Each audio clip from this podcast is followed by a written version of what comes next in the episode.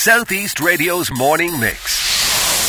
Chat, news, and your views. Good morning, Alan. We we touched on this when you began this uh, late last year or early last year. I think it was spring summertime last That's year. right. And you brought me up to where John Redmond's uh, mausoleum the- is. yeah, exactly, yeah. Uh, and at that stage, it was in its infancy, but I believe it's absolutely taken off massively. And here we are, not far away from spring, and you're back again. Well, that's it. Look, I thought I might get four weeks out of it last summer when I met you up in that graveyard. Yeah. And it was just one of those things that took off. And I've been really lucky, Alan. The people of Wexford and the people who visit Wexford have taken the little man dressed as an ornament to their hearts, really. Everybody shouts Strongbow at me at the street now. That's my new name. it was Spielberg for years, now it's Strongbow.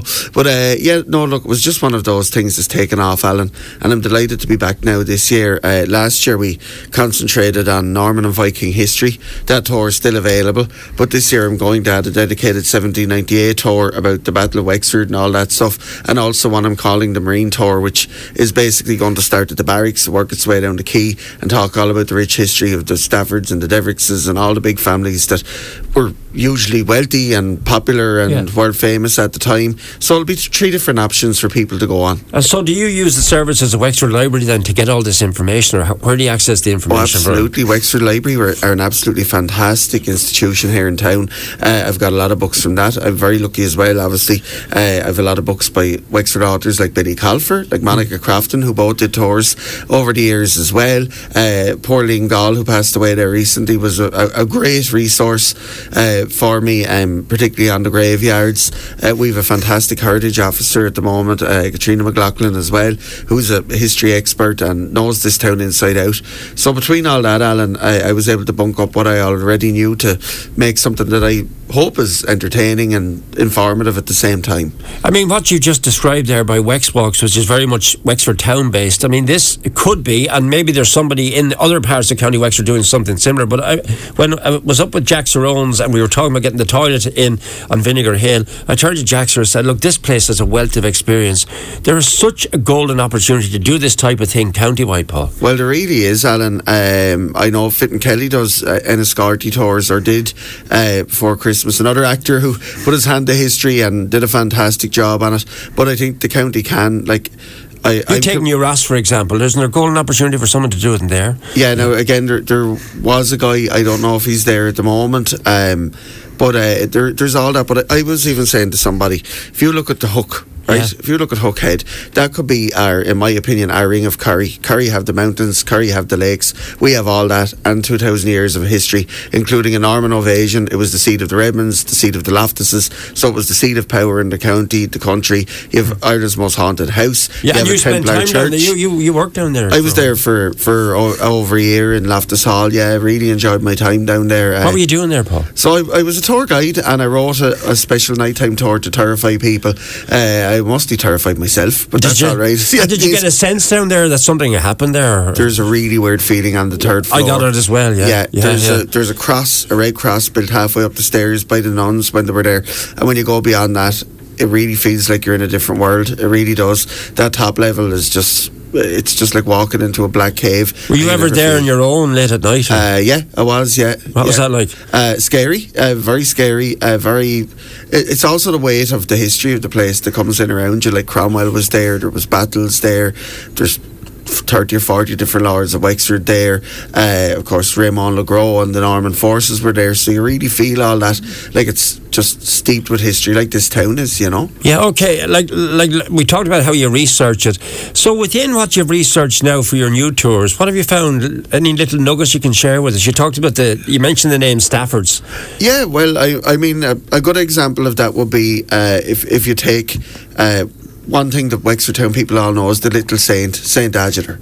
Right In the Franciscan In the Friary, Fran- yeah. Friary, we all know that, uh, and how important he is to the people of the town and all that. Well, he was actually a gift to the Devereux family, the Devericks family. A lot of people don't know that. Uh, the when Nicholas Devericks went and he visited uh, the Vatican and he visited the Pope and he was given that saint as a, as a token of affection to the family and to the town and when he brought it back here it was brought back on a ship obviously to Wexford town and there was queues of people waiting to see the saint and he's been beloved ever since. Uh, you know on, on the 1798 thing uh, a lot of people might not realise the size of that army. I mean when Father Murphy left that church that day, he probably had about hundred men, and by the time the Wexford encampment happened, you're t- you're talking well over ten thousand.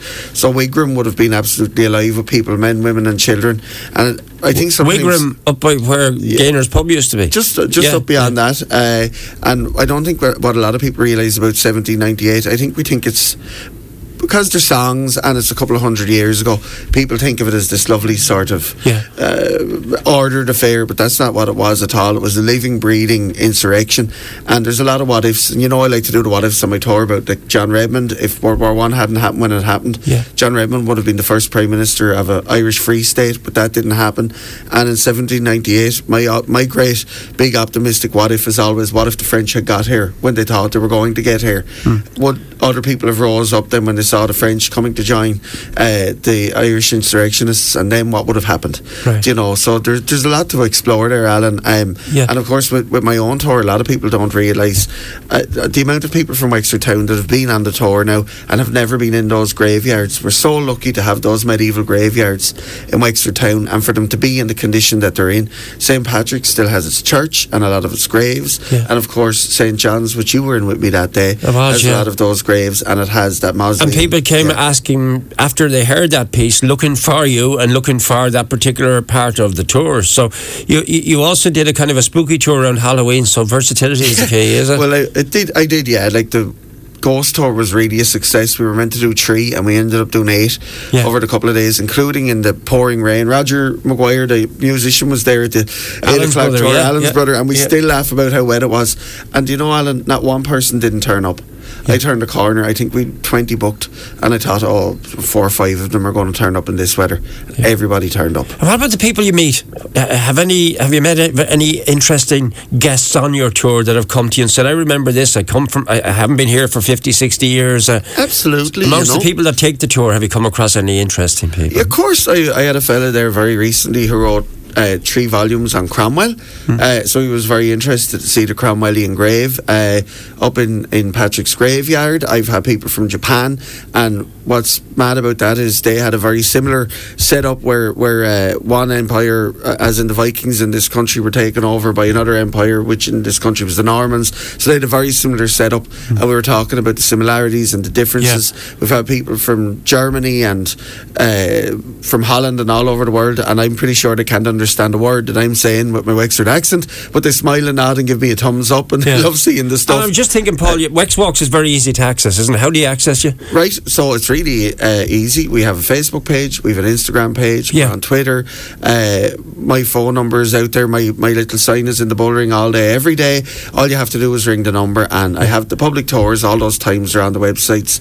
Uh, I'm on Airbnb as well, and if you turn up, I'll be there. Basically, at those Bit cold times. to wear the costume just yet, Uh, though, isn't it? Oh no, I'm in the costume. I Are just you? wear the thermals. Are you And- wearing the sandals then and no uh, no, no, no. I, I have very sturdy boots, Alan. I'm not wearing the sandals this time of year. They'll come back out in June, maybe. Right. I'm just thinking if there's somebody in County Wexford who'd like, you're one man and you're also very busy preparing Wexford drama groups play for the circuit, so you're a busy, busy man. But if there's somebody out there anywhere in County Wexford, you mentioned the Hook, you mentioned Bunclody, you mentioned so, so many different places. Anyone wants to tap into what you've done, maybe they'd like, it could be, you could be have 10 Paul Walshes around the county Well, by that's the end it. of And it. if anybody's interested in that, do contact me because You give I them guidance. Our, our heritage is a real natural resource, and we need to Yeah. use it. Alan. Southeast Radio's morning mix. Chat, news, and your views. Alan Corcoran.